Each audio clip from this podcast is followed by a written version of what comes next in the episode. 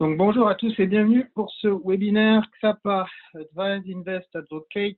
Euh, aujourd'hui, ce webinaire fait en français, fait partie d'une série euh, de, discussions que nous animons tous les mois avec tout un ensemble d'acteurs, de, parties prenantes, des questions environnementales, sociales, climatiques, euh, qui nous animent autour d'une communauté principalement d'industriels, d'entreprises, d'investisseurs, et puis euh, de toutes les parties prenantes qui gravitent autour de ces questions-là. Euh, et je vais aujourd'hui euh, aborder tout particulièrement les questions de supply chain et de risques environnementaux et sociaux pour voir un petit peu les tendances avec nos intervenants qui peuvent se dessiner pour traiter de ces différentes questions. ce webinaire est évidemment en écho avec un ensemble de, de, discussions tout à fait similaires euh, qui sont euh, disponibles sur notre site internet dans la section euh, dans la session advocacy et plus particulièrement dans la section webinaire et donc ils sont réécoutables notamment en format de podcast. pour vous assurer la meilleure animation et, participation à ces contenus, quelques principes euh, d'échange. Euh, c'est toujours utile de savoir un petit peu qui vous êtes. Donc, utilisez votre nom comme ça quand on utilise la fonction de chat avec laquelle vous allez pouvoir intervenir et poser différentes questions. on saura un petit peu qui vous êtes, de quel type de profil d'organisation vous êtes. Euh, par défaut, vous êtes tous en mode silencieux. Ça permet de maximiser la qualité sonore de cet échange. Et nous n'utilisons pas les, vidéos. Euh, ça permet de maximiser la, bande et de minimiser finalement aussi l'empreinte carbone de cet échange. N'hésitez pas à inviter d'autres participants, collègues, organisations hein, qui vous pensez seront intéressés par ces discussions et à utiliser euh, les médias sociaux pour diffuser vos réflexions en taguant XAPA.org, ce qui permet à tout le monde de pouvoir suivre ces discussions. À la fin de notre échange, euh, nous aurons la possibilité d'activer un tout petit questionnaire euh, qui permet de pouvoir suivre un petit peu la qualité des échanges et ça nous permet de pouvoir toujours nous améliorer dans ces, euh, dans ces différents échanges. Euh, vous êtes joint par l'intermédiaire d'Evenbright et ou par l'intermédiaire de LinkedIn et donc vous avez des accès qui sont associés à l'un ou à l'autre de ces entrées et ça vous permet aussi de pouvoir voir un petit peu les autres participants qui sont inscrits à ces webinaires.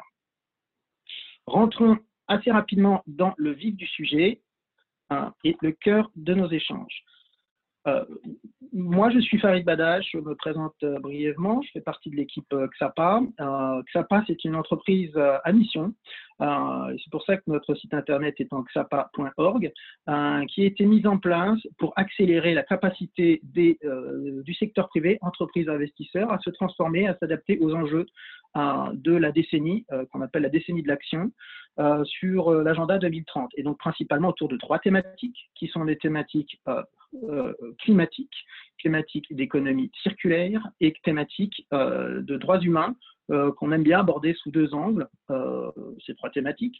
L'angle qui peut être un angle de, de, gestion de risque, bien sûr, et aujourd'hui nous allons parler de ces éléments-là, mais également d'opportunités. C'est pour ça que, par exemple, quand on travaille sur les questions de droits humains, de droits de l'homme, on aime bien réfléchir à la fois à la réduction de risque, tout en ayant une réflexion aussi de croissance inclusive pour voir un petit peu comment l'entreprise investisseurs peuvent être des locomotives et des leviers euh, d'inclusion et euh, de, développement euh, sur leurs écosystèmes de parties prenantes.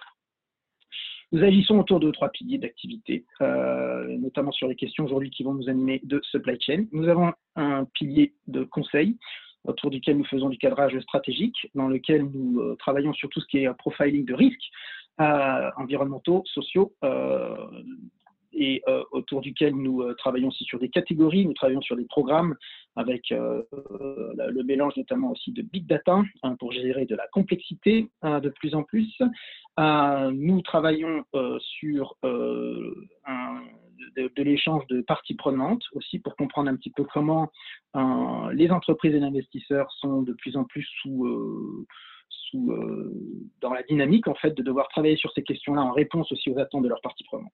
Nous avons un deuxième pilier qui est un pilier d'investissement dans lequel nous activons des leviers euh, innovants euh, qui traite des questions de finance et qui traite des questions du digital pour gérer la complexité associée au traitement hein, des questions de risque sur les supply chains et à augmenter finalement la capacité à mobiliser des ressources et donc l'échelle et l'impact des différents programmes. Et nous avons, en tant qu'entreprise à mission, bien sûr, un pilier de plaidoyer autour desquels notre euh, activité vise à partager, ce webinaire fait partie de ces échanges-là, euh, des bonnes pratiques, des réflexions euh, pour contribuer au-delà finalement de, des écosystèmes de clients et d'experts qui gravitent autour de nos activités, ben, des bons principes qui permettent d'amplifier finalement l'action en faveur d'un monde plus juste et plus durable. Pour travailler sur ces questions, nous agissons à plusieurs, euh, je dirais, niveaux d'étage. Euh, nous sommes une structure avec une, équipe euh, cœur, autour de laquelle nous activons un réseau de partenaires et d'affiliés, qui peuvent être des partenaires stratégiques. Je vais parler des questions de data, il y a des questions évidemment de réglementaires et légales, des questions aussi d'intelligence économique, par exemple, autour desquelles on est capable de, de, vraiment bien comprendre des territoires, bien comprendre des des dynamiques des filières, des acteurs, euh, et puis déployer sur le terrain, partout dans le monde, différents programmes, euh, en Asie, aux États-Unis, en Amérique latine. Et donc, euh, à cet effet-là, nous travaillons également avec un, volant d'affiliés qui travaillent sous notre giron, qui nous permettent aussi sur ces questions-là de pouvoir avoir une bonne compréhension contextuelle des différents niveaux, environnements dans lesquels on déploie des, programmes de traitement de questions de risques environnementaux et sociaux sur des supply chains L'ensemble de ceux qui sont disponibles aussi euh, euh, de, de, plaidoyer. Euh, je vous invite à rénover ce plaidoyer. On a de questions. De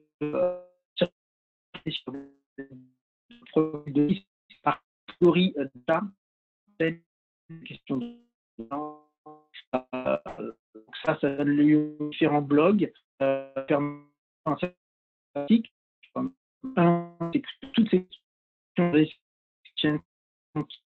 pour poursuivre nos échanges euh, très rapidement, euh, je vais terminer la section associée au cadrage un petit peu de, la discussion qu'on pourrait avoir aujourd'hui euh, autour de ces questions de risque supply chain, environnementaux et sociaux. Premièrement, on est dans un environnement aujourd'hui où actuellement se tiennent, par exemple, au Forum des Nations Unies, le Business and Human Rights Forum, qui se tient tous les mois de novembre et qui remet encore en avant l'importance des questions de supply chain sur les dix prochaines années, notamment avec des cadres législatifs convergents qui vont se renforcer, notamment en Europe dès l'année prochaine. On a eu un webinaire là-dessus au mois de juin dernier.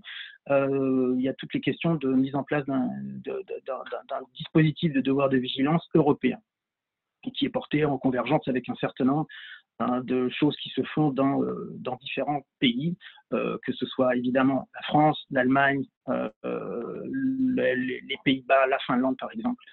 Donc un certain nombre de pays travaillent activement ces questions de devoir de vigilance sur la question, non pas simplement des droits humains, mais également de plus en plus sur un périmètre environnemental, donc touchant très directement aux questions de biodiversité, aux questions et dans les discussions qui sont animées en ce moment, dans les, par exemple dans, ces, dans, dans ce business forum, se pose la question de la protection de la biodiversité comme gestion du risque pandémique, hein, en contexte pandémique, donc c'est intéressant.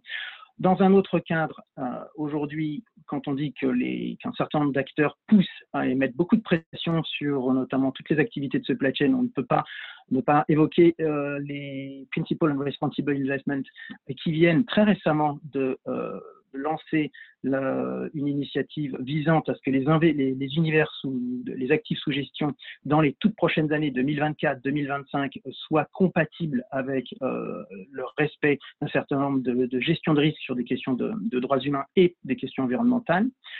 Donc on a comme ça une convergence là je prends euh, de, de, régulation, d'écosystèmes de parties prenantes, dont des investisseurs qui sont de plus en plus euh, euh, en demande.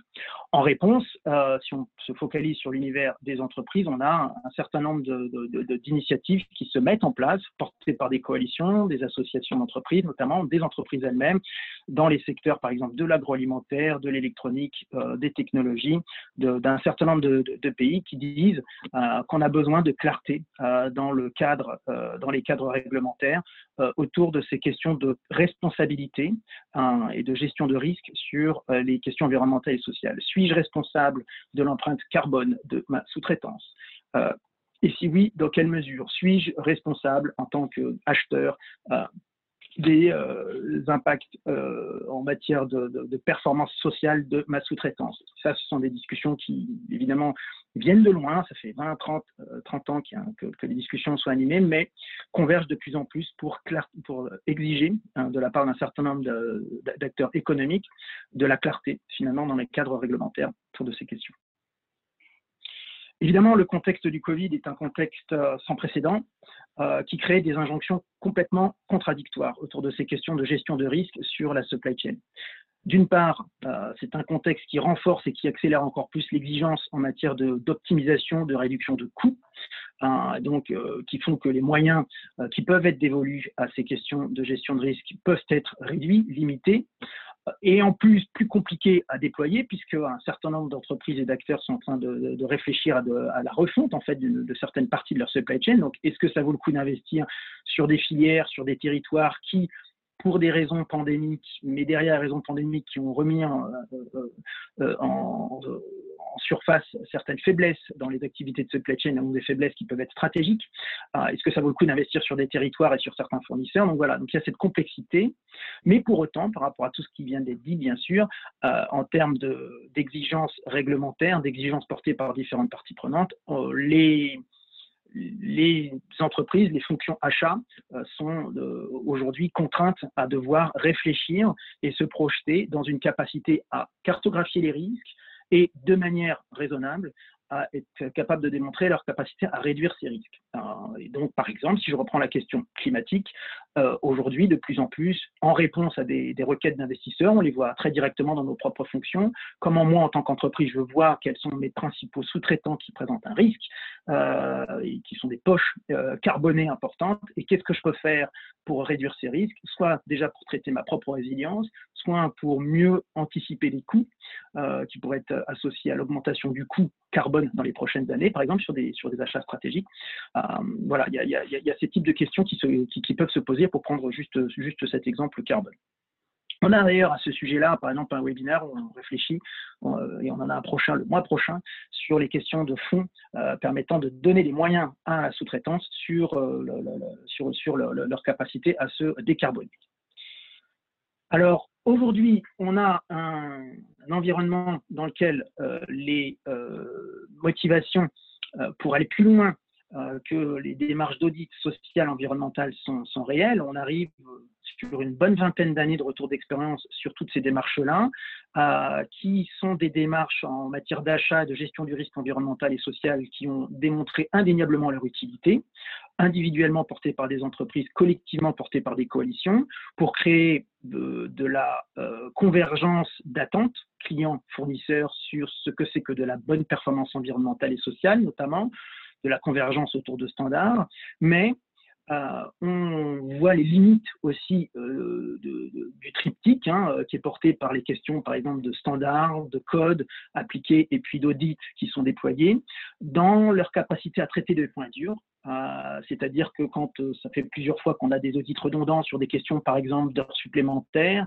euh, de, santé, sécurité, prendre juste des sujets comme le travail des enfants, exige des actions complémentaires, par exemple.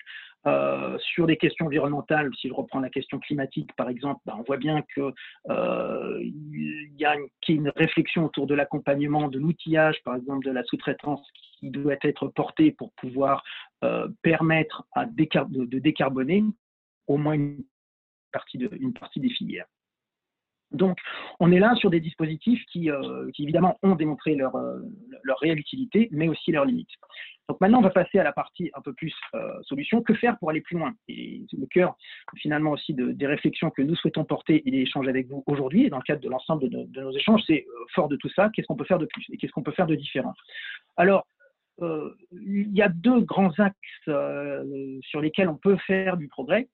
Il y en a un, qui est finalement la focale territoriale, c'est-à-dire se dire qu'en se focalisant sur des pays, sur des bassins d'achat, euh, on peut travailler sur une filière et sur un pool, par exemple, de, fournisseurs ou un écosystème, par exemple, industriel ou, ou agricole, et faire progresser finalement, donner les moyens, contribuer à donner les moyens à ce que ce territoire progresse, sur des questions environnementales et sociales, c'est un axe. Et un autre axe, euh, c'est un axe qui fonctionne plus par filière, où on s'est dit que euh, puisque individuellement on peut être fragmenté, notamment par des, démarches plutôt en réflexion de coalition, autour de standards, en fabriquant des plateformes dans lesquelles clients fournisseurs peuvent ensemble explorer des problèmes et des solutions, il y a un moyen de pouvoir mutualiser des ressources et de travailler. Donc ça, ce sont ces approches par territoire et puis par filière, sont des approches, si on dit que les audits socio-environnementaux existent depuis une vingtaine d'années, ça fait maintenant une dizaine d'années aussi qu'on réfléchit à ces questions euh, territoriales et filières notamment. C'est ça que ça a pris beaucoup plus d'ampleur. Et donc, pour la prochaine, euh, les prochaines années, nous, ce qu'on voit de, notre point de vue en termes de retour d'expérience, pour aller plus loin encore, puisqu'il s'agit, euh, aujourd'hui, on est dans un contexte où, on l'a dit, les, convergences euh, et les pressions réglementaires, euh, notamment portées de plus en plus par des investisseurs et par des clients, sont importantes et n'ont aucune raison de se réduire malgré un contexte pandémique qui rebat les cartes des moyens et de l'allocation intelligente des moyens. Bah, on en avait trois à partager, qui vont faire l'objet d'un certain nombre de, discussions euh, avec nos intervenants, que je vais présenter dans un instant. Euh, nous avons euh, un premier point qui est finalement de se dire que la meilleure gestion du problème, c'est de l'éliminer à la source. Donc, de voir comment, à travers des réflexions qu'on peut avoir sur la qualité, des produits, sur le business model qu'on vend à ses propres clients, par exemple, euh, il est possible de, sur de la substitution. J'ai parlé de la question du carbone. Bah, par exemple, euh, la meilleure réduction du carbone, c'est la substitution et l'élimination à la source, finalement, de la, source carbone, ou en tout cas du gaz à effet de serre. Euh, donc ça, c'est un premier axe, hein, l'élimination du de, du problème à la source. Un deuxième axe qui est intéressant de notre point de vue à explorer, c'est de se focaliser sur des thématiques particulières euh, et de ne pas essayer d'explorer un ensemble, toute une palette d'enjeux environnementaux et sociaux pour se dire on a un sujet qui est, euh, qui est un angle euh, par lequel on peut vraiment faire progresser son, son, bassin de sous-traitance. En travaillant par exemple dans le secteur de l'électronique ou du luxe, c'est vrai que les questions de genre, par exemple, quand on est sur, des, sur, sur, de, la, sur de la manufacture à forte population ouvrière, euh, ben, la question de genre, c'est un angle qui permet d'aller beaucoup plus loin que ce que ce qu'on est capable d'aborder à, travers des, questions standards de, euh, de, gestion finalement de risque et de sécurité au travail, par exemple. Euh, les questions climatiques, évidemment, c'est un angle qui est intéressant parce que ça peut créer aussi de, la, de la richesse, de la compétitivité, de, des marges chez le fournisseur, qui peut avoir des programmes intéressants. Donc ça, c'est le deuxième axe. Euh, on prend les SDGs et donc les, objectifs de développement durable 2030 parce que ça donne une espèce de, liste un petit peu macro hein, d'enjeux autour des questions climatiques, protection de la biodiversité, genre, euh, qualité du travail, euh, accès à un salaire décent. Mais en fait, on peut évidemment avoir une granularité plus importante autour de ces réflexions-là. Et le troisième, aujourd'hui, sur lequel nous, on, travaille beaucoup en développant et en, déployant même des, ben solutions digitales autour de ces questions-là, bah, c'est Comment gérer euh, aujourd'hui dans un environnement où la data euh, contextuelle, par exemple sur des territoires ou sur des filières, est présente et à vocation est de plus en plus présente, euh, mais également la data emmagasinée. Par exemple, puisque ça fait 10-20 ans qu'on conduit des audits, on a des, chaque, des acheteurs, les fonctions achats ont un certain nombre de data disponibles chez elles. Donc, comment en convergence et en mixant un petit peu ces différentes informations, on est capable aujourd'hui de réfléchir à une gestion de l'échelle et de la complexité qui est différente, on va dire si on se projette dans les cinq prochaines années, par rapport à ce qu'on était capable de faire il y a ne serait-ce que cinq ans. Et donc, à moyen euh, comparable, être capable de pouvoir démultiplier l'impact euh, de solutions de gestion de risques environnementaux et sociaux sur les activités de euh, supply chain. Voilà un petit peu trois axes qui sont brièvement présentés et autour desquels on va pouvoir avancer un peu dans la discussion sur ce deuxième temps avec nos intervenants. Et donc, je suis enchanté de pouvoir donner la parole dans un premier temps à, du coup, Guillaume Schebel, qui va pouvoir présenter ses fonctions son organisation et un petit peu les principaux enjeux qui, qui l'animent dans ses réflexions environnementales et sociales. Euh, bonjour à tous, merci beaucoup, euh, merci beaucoup Farid, merci beaucoup pour cette opportunité d'échanger avec euh, les, stakeholders de, XAPA. alors, je représente Schneider Electric. Schneider Electric en, deux mots, et je pense que c'est important parce que ça, impacte le devoir de vigilance. Initialement, on est une société qui est plus que centenaire et on a commencé dans l'industrie lourde et les forges. Et on a pris un tournant vers l'électricité pure dans les années 80. Et on est devenu euh, équipementier euh, en électricité, c'est-à-dire qu'on construit du matériel électrique qu'on vend à des assembleurs. Et puis, euh, il y a eu un tournant important à l'orée des, années 2000 qui est qu'on est passé du de constructeur de matériel, d'un équipementier, à un provider de solutions. C'est-à-dire qu'on ne vend plus uniquement des composants et des briques, mais on vend des solutions complètes à nos clients pour optimiser leur consommation électrique. Et donc, euh, par, euh, par voie, euh, l'impact carbone. Et nos clients, grosso modo, il y en a quatre marchés principaux. La distribution électrique, donc les EDF de, la planète. il y a tout ce qui est data center, qui représente un, énorme marché. Il y a tout ce qui est bâtiment, les bâtiments de bureaux et de résidentiels. Et il y a tout ce qui est l'industrie, les usines, l'automation. Voilà. Et pour tous ces gens-là, eh bien, en fait, on les aide à améliorer leur euh, euh, empreinte euh, carbone via l'énergie électrique. Alors voilà, donc vous avez la carte d'identité de, Schneider, grosso modo, dans le, monde. Je vais passer tout de suite au devoir de vigilance. Pour moi, et je pense pour faire écho à, à ce que disait Farid dans l'introduction, l'enjeu, ce n'est pas la loi, l'enjeu, c'est l'obligation de responsabilité. Aujourd'hui, on parle d'un cadre qui est la loi française, mais on pourrait aussi parler de la loi anti-slavery UK. Demain, on parlera probablement d'une directive européenne. Bon, toute cette superposition de lois, ça rend la, vie des entreprises un petit peu compliquée, mais en fait, l'enjeu, c'est bien l'obligation de responsabilité. Alors, comment ça s'est passé chez Schneider? Euh, En 2017, comme tout le monde, on a formalisé par rapport à la loi française, mais on avait déjà un certain nombre d'actions, notamment dans l'environnement, dans les droits humains, qui, existaient depuis un certain nombre d'années, qui étaient antérieures. Donc il y a eu un, premier, euh, un premier travail intéressant qui était de, faire rentrer au chausse-pied ce qu'on faisait euh, dans un formalisme loi, devoir de vigilance française. Donc ça, c'est un exercice qui est intéressant, mais plutôt un exercice de style.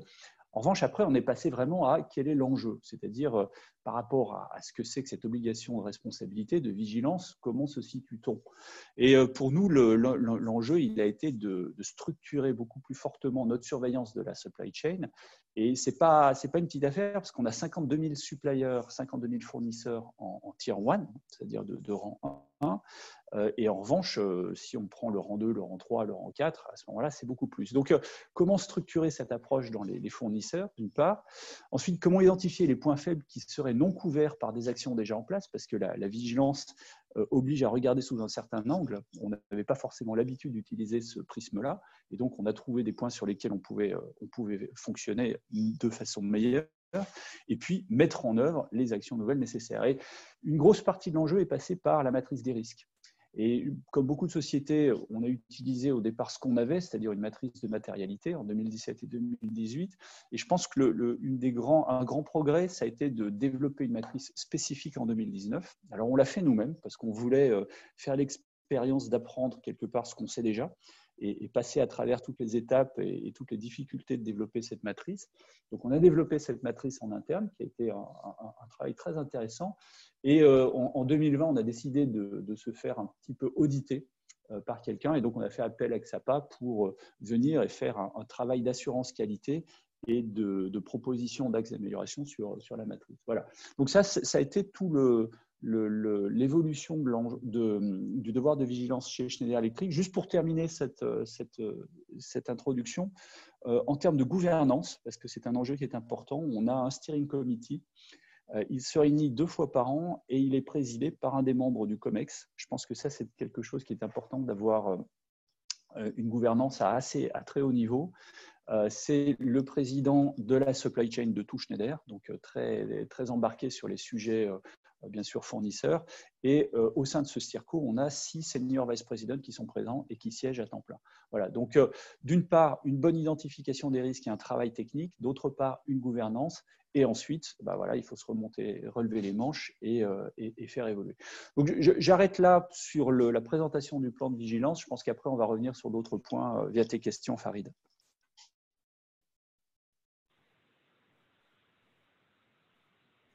Très bien. Je vais du coup proposer à Édouard de Rostelan de pouvoir également se présenter et puis présenter un petit peu les principaux enjeux sur lesquels Édouard travaille. Oui, bonjour à tous. Euh, merci Farid pour cette opportunité. Donc, je m'appelle Édouard de Rostelan. Je suis en charge euh, pour le groupe Michelin de la responsabilité environnementale et sociale de la chaîne d'approvisionnement du caoutchouc naturel. Et en fait, je suis basé à Singapour. Il commence à faire nuit d'ailleurs. Et euh, qui est notre, en fait, notre hub global pour, pour l'achat de, de caoutchouc naturel pour tout Michelin. Alors, j'imagine que vous connaissez tous Michelin. Euh, nous sommes une entreprise qui fabrique des pneus, évidemment, depuis plus de 150 ans, mais aussi les, fameux guides de voyage, euh, le guide rouge. Vous pouvez trouver vos, restaurants préférés. Mais en fait, aujourd'hui, Michelin, c'est bien plus que ça. Michelin est avant tout le, leader mondial de la mobilité durable. Et c'est ça qui nous définit aujourd'hui, beaucoup plus que tout ce que je vous ai dit avant. Et d'ailleurs, notre président, Florent Ménégo, Florent Ménégo a, réaffirmé récemment notre ambition en termes de RSE en déclarant euh, que dans le Michelin de demain, tout sera durable. Donc ça, euh, veut dire que toutes nos actions doivent désormais répondre à, trois critères qui sont indissociables, c'est-à-dire euh, le développement et l'épanouissement des personnes, la performance financière et, opérationnelle, bien sûr, et la contribution positive à notre planète et à ses habitants. Ce n'est pas juste on ne veut pas dégrader quoi que ce soit, non, non, c'est une contribution positive. et alors donc, on investit de plus en plus dans, des domaines de, durabilité, comme euh, récemment dans les piles euh, par exemple, mais aussi euh, dans les nouvelles technologies telles que pour, la gestion des, flottes de camions, avec les puces RFID ou les, pneus intelligents, la, gestion des véhicules via les technologies de, géolocalisation active, etc. Alors donc, on est structuré avec une équipe dédiée au développement durable en centrale qui, s'organise en pôle avec qui, chacun des pôles va gérer des, sujets très importants pour nous, comme la décarbonation, la biodiversité, les droits humains, etc. Mais on a aussi des, personnels dédiés à la durabilité dans, le domaine des achats. C'est là où je me trouve. Puisqu'en fait, aujourd'hui, les, chaînes d'approvisionnement sont, tout particulièrement, comme vous le savez, sous le radar des gouvernements, comme euh, le disait Guillaume, avec euh, la loi du devoir de vigilance en France, mais en ce moment, euh, l'Europe, euh, mais aussi euh, le, United Kingdom, la Grande-Bretagne, voilà, et puis même l'Allemagne, cherchent à, se doter aussi de, législation sur le devoir de vigilance et sur la déforestation importée. Donc évidemment, on est sous le radar des gouvernements, mais aussi on est sous le radar de la, société civile, avec euh, bah, les ONG, bien sûr, mais aussi euh, le, public qui attend désormais que, tout produit qui, est vendu puisse prouver qu'il a été produit de, façon durable. Alors, le, caoutchouc naturel, qui est, plus mon, domaine, en fait, c'est un matériau euh, incontournable du pneu. Alors, en fait, c'est même le poste matière première le plus important dans un pneu. Et il est produit à 85% par des planteurs villageois euh, en fait, et on estime à 6 millions le nombre de, ces planteurs villageois qui, généralement, euh, ne possèdent pas plus de 3 hectares. Donc, c'est des petits agriculteurs disséminés euh, sous les tropiques, dans un nombre de pays finalement assez restreint. Et en fait, nous, Michelin, nous avons plus de 2 millions de planteurs d'EVA dans notre chaîne d'approvisionnement. C'est inutile de dire que je ne les connais pas tous par leur prénom, et donc, vous imaginez, ça vous donne une bonne idée de la complexité et du challenge auquel on est confronté. Et, je crois que c'est ça dont on va parler un, peu plus aujourd'hui. Exactement.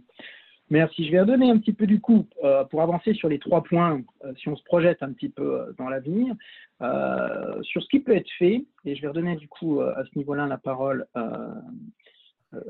à Guillaume voir un petit peu ce qui peut être fait pour euh, éliminer des problèmes à la source. Peut-être un, un exemple de ce que peut faire, euh, ce qu'on fait au niveau de Schneider électrique, euh, qui va dans ce sens-là, parce que finalement, le meilleur problème euh, qu'on n'a pas à réduire, eh ben, c'est celui qu'on n'a pas. Alors effectivement, ne pas avoir les problèmes, c'est bien mieux que d'essayer de passer du temps à, les résoudre. En fait, ce que, ce que j'aimerais, j'aimerais relier l'objectif de la société à euh, ce que ça signifie en termes d'enjeux euh, sur le devoir de vigilance.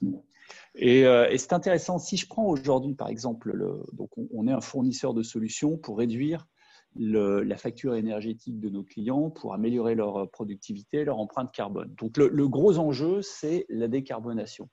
Et donc la question, c'est comment s'y prendre. Et, Schneider, a, on a affiché des de devenir neutre en carbone avec plusieurs étapes, 2025, 2030, et une neutralité totale à travers tout notre, notre cycle, hein, depuis le moment où un produit est fabriqué jusqu'au moment où il est jeté ou décommissionné par le, client. Donc cet enjeu de décarbonation, comment on, comment on s'y prend?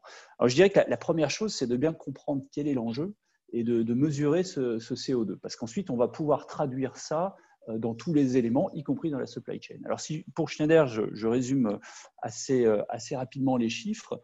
L'empreinte carbone de Schneider, c'est moins d'un million de tonnes de CO2 en scope 1 plus 2. Et en revanche, si on se met en scope 3 euh, élargi, c'est-à-dire on utilise absolument toutes les mesures liées à nos produits, leur utilisation chez les clients, etc., on passe à plus de 70 millions de tonnes. Et en fait, c'est simple à comprendre, c'est que euh, l'énergie électrique, euh, en fait, utilise, euh, de, dispense de la chaleur. il y a un certain nombre de déperditions entre le moment où on la produit et le moment où on l'utilise. Et donc, tous les produits électriques qui sont installés un petit peu partout participent à cette déperdition. Donc, on a calculé cette déperdition et grosso modo, c'est à peu près 70 millions de tonnes de carbone. Donc, l'enjeu de la décarbonation, alors, comme l'a dit Farid, premièrement, c'est de ne pas consommer. Euh, donc une certaine frugalité, consommer moins. Et ensuite, bien sûr, on est obligé de se chauffer, on est obligé de faire tourner euh, nos usines, donc de, consommer mieux, c'est-à-dire de réduire les pertes euh, d'électricité, c'est-à-dire d'augmenter l'efficacité des produits. Et ce qui veut dire qu'on a un enjeu énorme sur le design et la production de nos produits et, des systèmes. Il va y avoir trois impacts. Il va y avoir un impact sur la recherche-développement, sur laquelle on fait des efforts importants pour que dès que le produit est conçu, il soit conçu dans un but d'une euh, déperdition d'énergie moindre. Ensuite, il va y avoir un impact sur la chaîne de production parce que ces produits, euh, il faut les réaliser, il faut les construire. Il faut les construire via des fournisseurs. Et donc, quels vont être les modes de production qui seront les moins générateurs de CO2 Donc là, il va y avoir un impact sur la supply chain. Il va y avoir tout un impact sur la chaîne en aval, c'est-à-dire les clients, dans lequel on va gérer le cycle vie de, produits et notamment leur fin de vie. Alors, si je prends les, conséquences, ces trois types de conséquences, sur la chaîne d'approvisionnement, je dirais qu'on va avoir une bascule du devoir de vigilance. C'est-à-dire que jusqu'ici, on demandait aux fournisseurs, alors traditionnellement des critères de qualité, des critères de productivité, euh, des compliance à des normes techniques, puis des compliance à des normes de vigilance, pas de pollution, respect des droits humains, etc. Demain, on va leur demander, alors d'une part, un plus haut niveau d'engagement des droits humains, et ça, je crois que ça fait réponse à, une attente sociétale euh, forte, et on va leur demander également, avec Schneider, de devenir, de devenir neutre en carbone, parce qu'on ne peut devenir neutre en carbone que si nos fournisseurs nous accompagnent. Et ça veut dire qu'il va falloir faire un effort conjoint sur tout ce qui est système de production, donc, quels sont les processus de, production qui vont être utilisés? Quelles sont les matières premières qui vont être utilisées? Quel est le recyclage qu'on va mettre en place avec ces fournisseurs? Donc, je dirais, euh, une première partie de la réponse à la, question de Farid, c'est qu'il euh, va y avoir un co-développement important du processus de production avec les fournisseurs. On ne va plus juste demander une compliance, un certain nombre de, normes euh, qu'on leur donnerait, mais il va falloir qu'on travaille ensemble à définir comment ne, comment utiliser moins de, carbone lors de la production. Sur la, sur la chaîne aval, parce que je pense que c'est intéressant de la mentionner, c'est-à-dire lorsque les produits quittent Schneider Electric et vont vers les clients, on va devoir travailler sur l'allongement de la, durée de vie des produits. Aujourd'hui, nos produits, c'est grosso modo 5 à 15 ans de, durée de vie. Mais si on veut qu'ils durent plus longtemps, c'est-à-dire qu'on repousse le moment où on va devoir les, recycler, euh, il faut qu'on apporte des offres de maintenance, de services, et notamment toute une offre de logiciels qui permettent d'optimiser l'utilisation du produit, d'en optimiser la maintenance. En, gros, ce qu'on est en train de faire, c'est-à-dire, c'est de, retarder l'obsolescence des, des, produits, de façon à ce qu'ils restent plus longtemps dans le, cycle de vie. Et je dirais le, troisième élément, et c'est là où il va y avoir probablement un changement profond, mais c'est difficile de dire à quelle vitesse, on, voit des impacts sur les business models. C'est-à-dire des, business models dans lesquels, par exemple, le client n'a plus à faire un investissement, à acheter un tableau électrique, par exemple, mais il va acheter des heures d'utilisation d'un tableau électrique.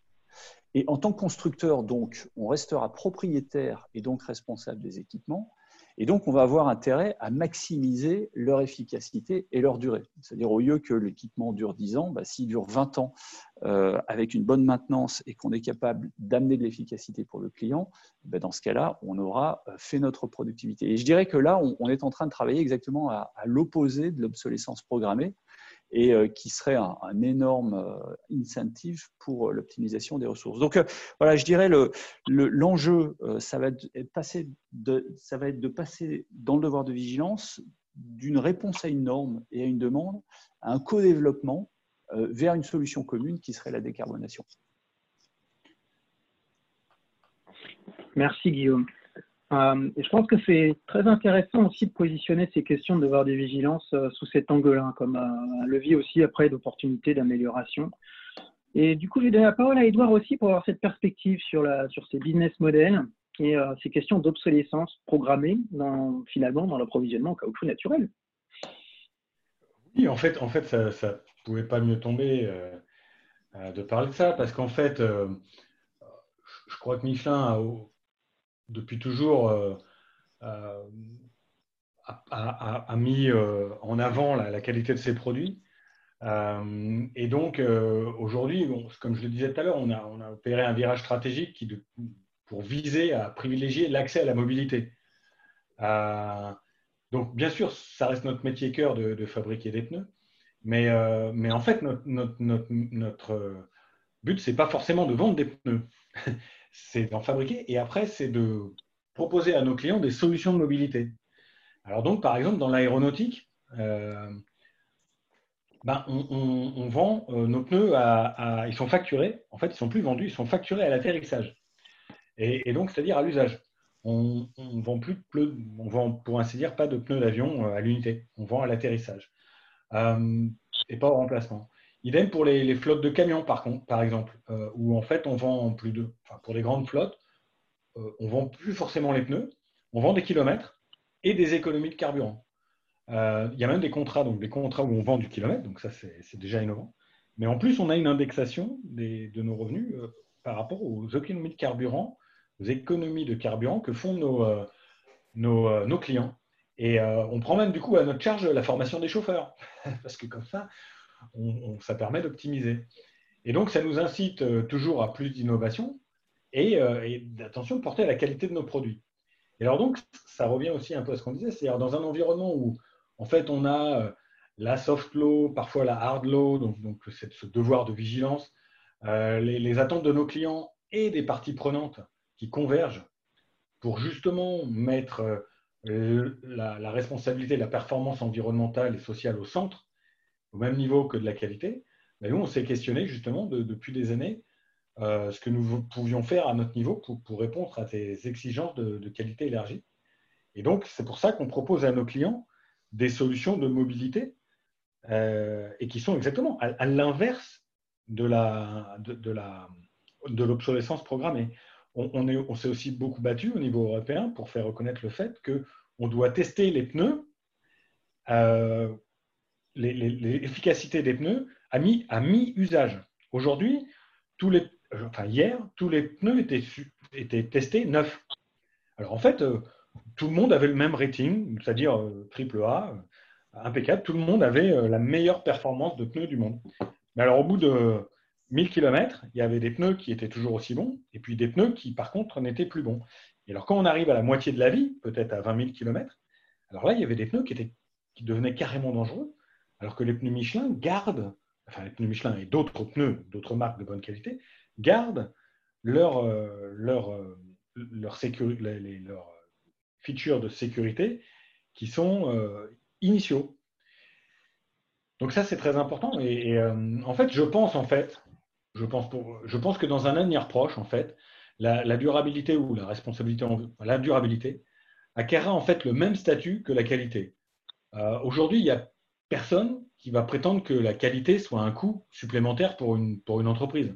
Il n'y a aucun comptable qui va, va imputer les, coûts de qualité dans la ligne coûts généraux et administration.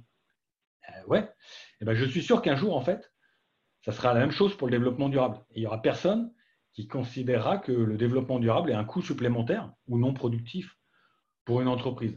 Et en fait, l'objectif sera atteint, j'exagère peut-être un peu, mais l'objectif sera atteint lorsque les entreprises investiront naturellement le même volume d'argent euh, dans le développement durable qu'elles le font aujourd'hui pour la qualité. Parce qu'en en fait, si on regarde, pour beaucoup des, entreprises qui sont présentes aujourd'hui, qui sont vraiment des leaders dans leur, milieu, euh, finalement, on a un peu tous le, le, même business model. Le meilleur produit possible, durable. OK? Meilleur produit possible, c'est qualité. Durable, durabilité, c'est égal. Donc, dans nos business models, on a deux choses égales qui doivent être considérés de façon égale et avec le, la même, le même investissement. Si on fait une différence, c'est qu'on n'est pas encore au niveau attendu euh, en termes d'impact positif et de durabilité. Et, et, de durabilité.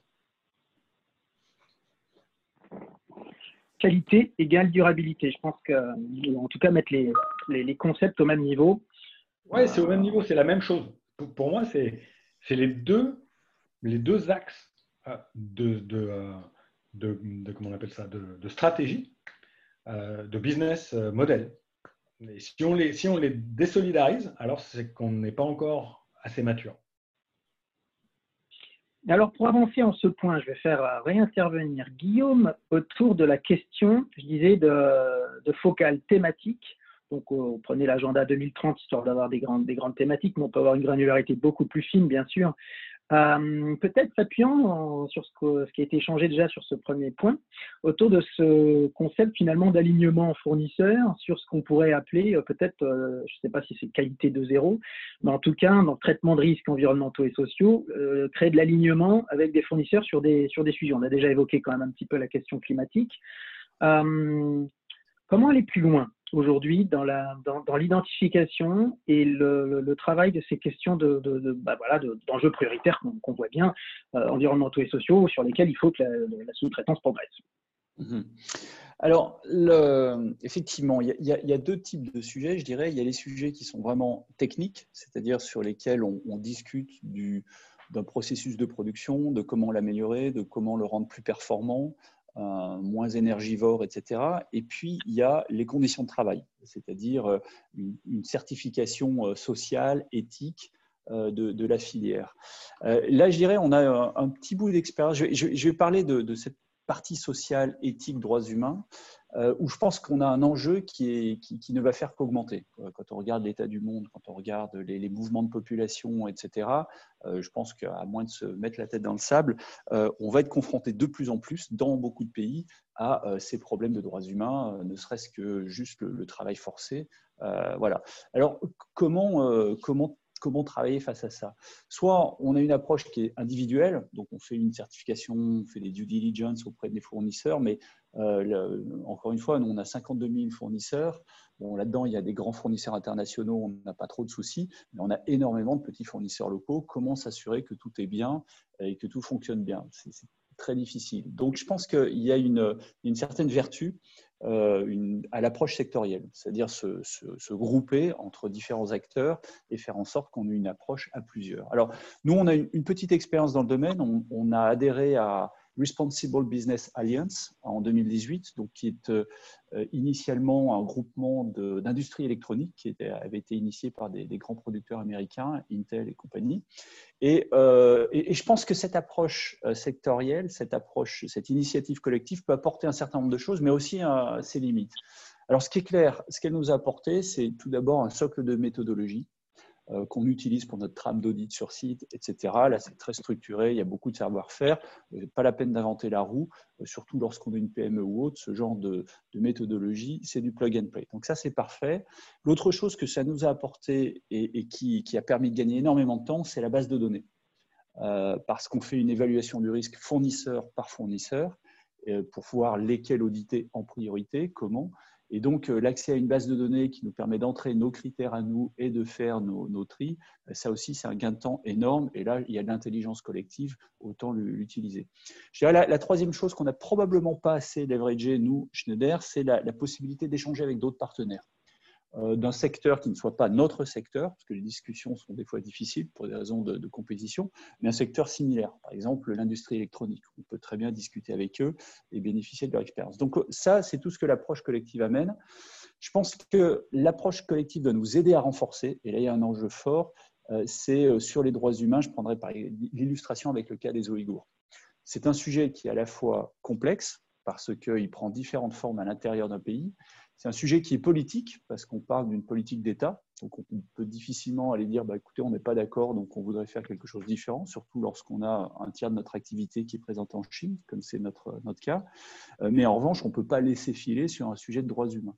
Et donc, je pense que là, une approche collective permet d'avoir une approche plus diplomatique, une meilleure connaissance du terrain, un meilleur partage d'informations et du coup de faire attention à euh, repousser le problème euh, et, contribuer à le, diminuer. Euh, en revanche, après, sur ce qu'on ne peut pas faire passer par une approche collective, ou pour l'instant qui est difficile, moi ce que je verrais, c'est des sujets comme la neutralité carbone, par exemple, où là, on va être, je parlais tout à l'heure de co-développement avec les fournisseurs, euh, de techniques de production, de process. Là, on va plutôt travailler individuellement avec les fournisseurs, euh, en commençant par les plus importants, évidemment. Mais là, c'est difficile d'avoir une approche collective parce que euh, c'est vraiment dans notre relation individuelle avec le fournisseur, les outils qu'on va lui demander de mettre en place, le co-développement. Voilà, donc je pense que pour moi, sur des sujets, notamment sur les sujets des droits humains, l'approche collective est, un, un énorme plus. Hein.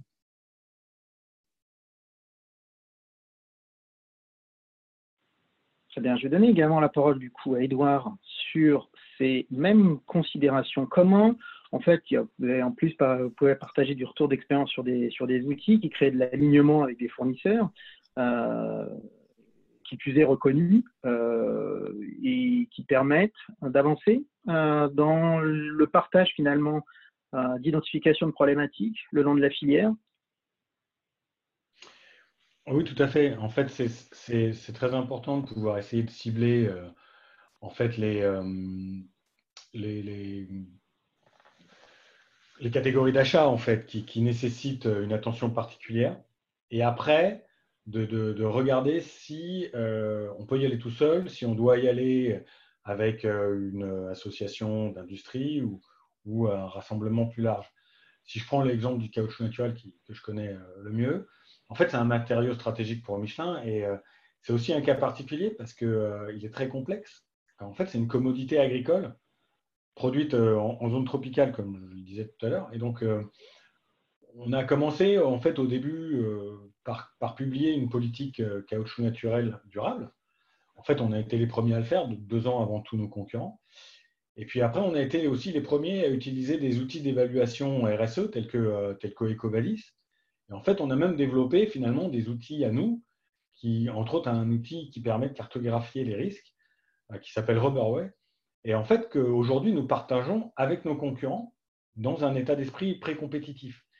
Euh, et en fait, euh, on a d'ailleurs été primé aujourd'hui pour, pour, ça, car en, fait, il y, a, à peine une heure, je viens de recevoir un, Sustainability Award de la Chambre de commerce européenne à Singapour, qui a été remis par le ministre de l'Environnement à Singapour. Et il y avait Ursula von der Leyen, la présidente de la Commission européenne, qui, a, assisté euh, virtuellement à la remise des prix, qui nous a bien redit à quel point euh, la sustainability en fait est, stratégique et clé pour, euh, pour l'Europe de demain. Et donc en fait, si on regarde l'importance de, certaines catégories d'achat, y compris dans l'importation en France, avec des risques liées à la déforestation importée ou au devoir de diligence, ben en fait, on s'aperçoit qu'il faut, euh, il faut pouvoir euh, travailler en commun avec, avec le plus de monde possible, donc soit des associations, par exemple, on a créé la Global Platform for Sustainable Natural Rubber, donc la plateforme mondiale pour un caoutchouc naturel durable, il y a deux ans, où en fait on a dans cette plateforme des concurrents, des clients, des fournisseurs, jusqu'à des planteurs villageois, des ONG. Et en fait, en travaillant tous ensemble, ça nous permet d'avancer. Et, c'est d'autant plus important que, comme j'ai expliqué tout à l'heure, notre chaîne d'approvisionnement, elle est, vraiment énorme, avec euh, juste pour Michelin 2 millions de planteurs villageois, mais en fait pour toute la, caoutchouc naturel, plus de 6 millions de, planteurs.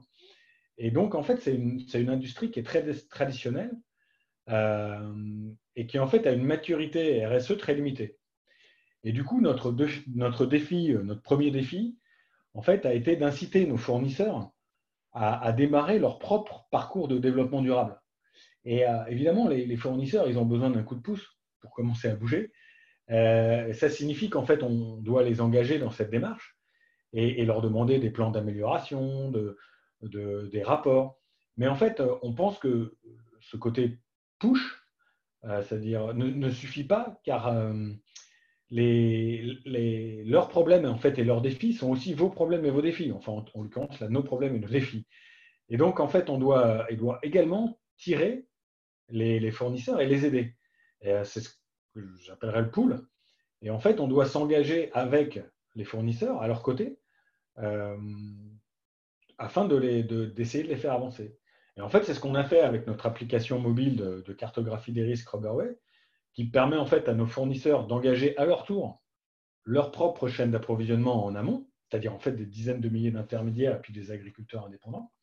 Et en fait, je crois que c'est grâce à cette stratégie de push, mais aussi de pull vis-à-vis de nos fournisseurs, qui finalement, en fait, c'est simplement de l'accompagnement collaboratif, que, nous réussissons à vraiment transformer en profondeur euh, notre chaîne d'approvisionnement caoutchouc naturel. Et donc, ça rejoint, je pense, assez bien ce que disait euh, Guillaume à l'instant.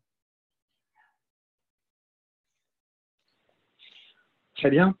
Je vais euh, avancer du coup sur l'autre question euh, qui va être aujourd'hui autour de la gestion de la complexité. Parce que un point commun qu'on identifie quand on est sur 50, plus de 50 000 euh, fournisseurs, concernant Schneider Electric en l'occurrence, et puis là, la fragmentation de la chaîne d'approvisionnement, par exemple du caoutchouc naturel, se pose la question d'avoir des solutions pertinentes, mais ensuite d'être capable de gérer finalement la, la, quantité, le nombre, euh, et la complexité. Et donc, c'est un peu la dernière question euh, sur laquelle c'est intéressant d'avoir vos points de vue. Un exemple peut-être de réflexion qui peut être porté euh, sur le digital, le big data, dans les prochaines années, et qui pourrait être une manière d'instrumentaliser ou de, rationaliser peut-être une, partie de cette, des solutions en, en, termes de gestion de risque qui pourraient être déployées aujourd'hui et dans les prochaines années. Guillaume, big data. Ah, le big data. Bah, je pense que je pense que c'est une solution d'avenir. C'est même un must. En fait, ce qui, est intéressant, c'est de voir comment, par exemple, la crise du Covid nous a accéléré un certain nombre de transformations. Alors, bien évidemment, il y a eu le télétravail, par exemple. Euh, je pense que tout le monde autour de la table est concerné. Euh, pour nous, par exemple, il y a eu aussi un domaine qui était le, support d'urgence aux clients critiques. Prenez un hôpital, par exemple, euh, bah, crise Covid ou pas crise Covid, il faut que la maternité tourne 24 heures sur 24, il faut que l'électricité soit disponible.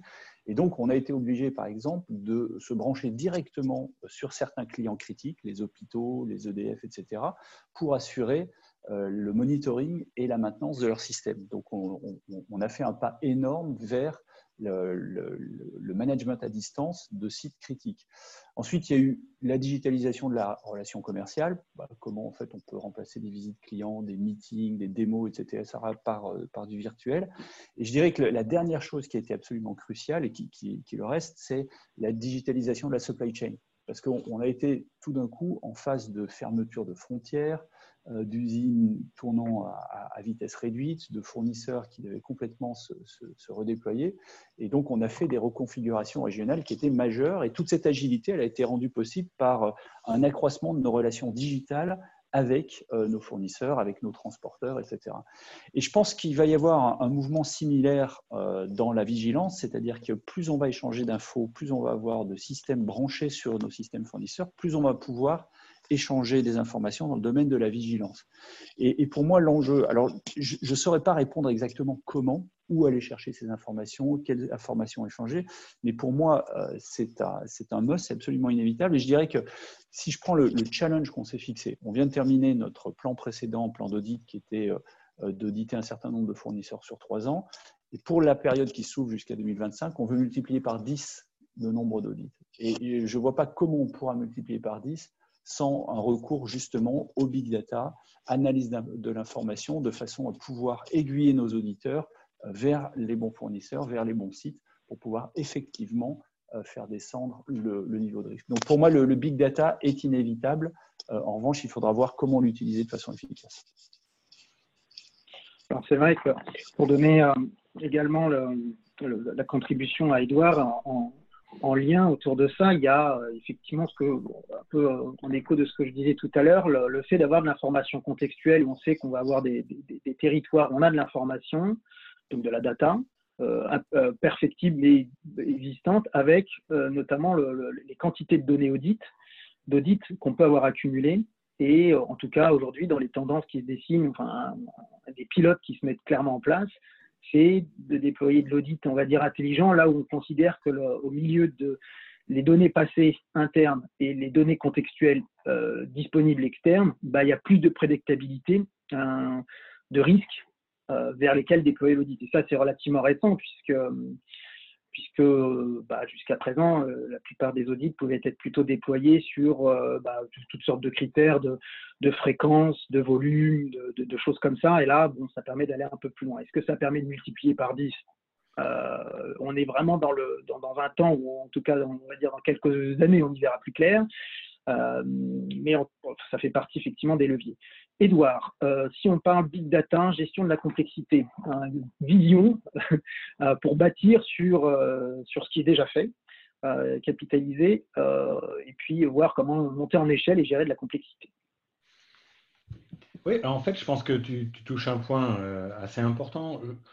Dans les chaînes d'approvisionnement extrêmement larges et généralement agricoles, on utilise généralement la certification. En fait, euh, c'est des audits. Euh, les gens vont sur place et auditent systématiquement, physiquement, les plantations. Et en fait, euh, ça, a un effet intéressant, mais ça, peut avoir aussi des effets pervers parce qu'en fait, finalement, ceux qui peuvent se permettre, d'abord, un audit, ça coûte cher, donc tout le monde ne peut pas se payer un audit, donc tout le monde ne peut pas être certifié. Et en plus, on va auditer ceux qui sont les plus proches. Mais ceux qui sont déjà les plus loin, dans la chaîne, les plus, euh, vraiment les plus, euh, les plus difficiles, les plus, difficilement accessibles. Eh bien, en fait, ils sont, euh, avec cette certification, on, peut avoir un risque fait, de, pénaliser ces, ces, ces, personnes qui sont déjà en fait les plus vulnérables. Et donc, pour ça, il est, il est très important d'envisager de nouvelles solutions, telles qu'une approche basée, par exemple, des approches basées sur les risques, plutôt que sur un modèle de traçabilité de certification exhaustive, des principes d'amélioration continue pour les acteurs de la chaîne d'approvisionnement, plutôt pour, éviter de laisser euh, des acteurs pour compte, euh, une responsabilité partagée de toutes les parties prenantes, y compris la société civile, les gouvernements qui ont un rôle à jouer, et puis surtout un modèle qui doit être axé sur l'impact plutôt que sur la conformité aux normes, c'est-à-dire en fait se concentrer sur des actions d'amélioration de la durabilité sur le terrain à la source. Et donc, en fait, pour faire ça, il nous faut des solutions, et je pense que c'est ce qui va se passer dans les prochaines années, des solutions qui permettent d'aller plus loin dans la cartographie des risques, dans la maîtrise et la mitigation de ces risques, dans la mesure des impacts des actions de remédiation. Et donc, ça va passer principalement par une meilleure utilisation des outils digitaux euh, afin de, en fait, de, gérer le nombre et la complexité. Tout simplement parce que c'est beaucoup moins cher, beaucoup plus efficace et beaucoup plus juste aussi. Et en, fait aussi, euh, euh, ça va aussi aider à un meilleur transfert, euh, transfert de contenu, transfert de formation, formation technique. On l'a vu avec le Covid, d'ailleurs, là, on est en e-séminaire.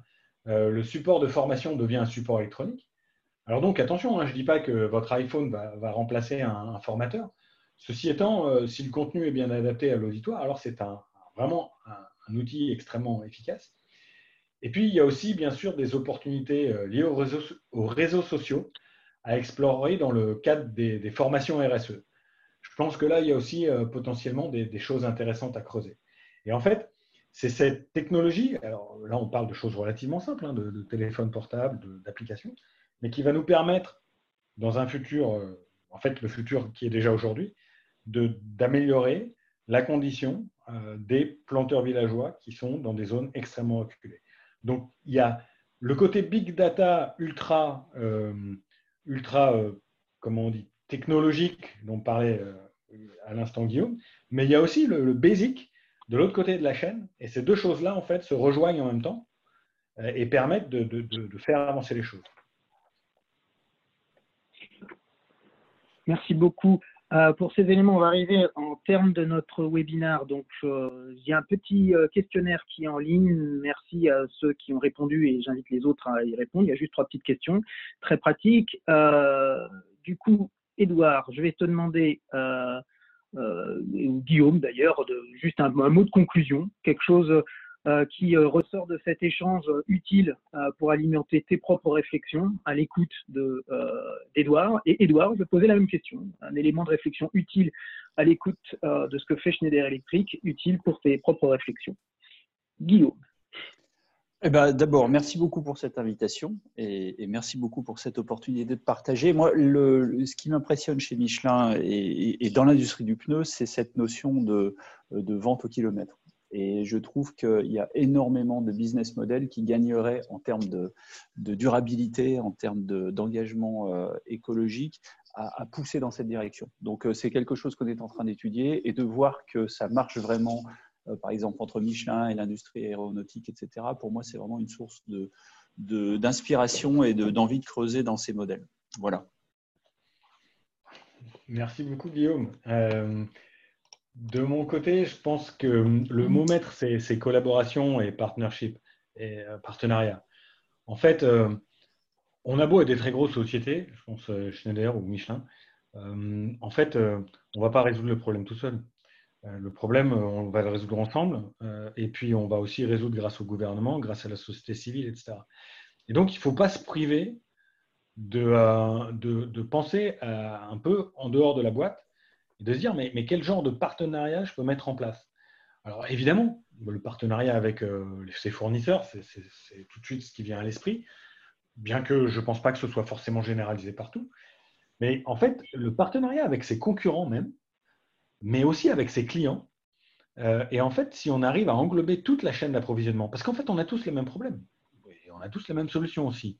Donc, du coup, si on arrive à intégrer la totalité de la chaîne d'approvisionnement des clients finaux, jusqu'au donc le B2C, le B2B, euh, le, producteur et sa chaîne d'approvisionnement, eh ben, on a la possibilité d'avoir un effet de levier, énorme en financement, mais aussi en, en, compétences et en moyens qui permet de, vraiment travailler sur des sujets qui nous paraîtraient, si on essayait de les attaquer en, tout seul, euh, qui nous paraîtraient insurmontables. Et en fait, ce partenariat permet euh, de, pouvoir essayer d'être un peu plus serein et surtout d'avoir des meilleures, euh, enfin, d'avancer plus vite sur la, durabilité. Merci beaucoup pour vos contributions. Il y a eu différentes questions et en fait qui ont bien été prises en compte, mais j'animais les échanges en partageant en fait dans les, dans les rebonds de questions auprès de vous la manière de pouvoir répondre à certaines d'entre elles.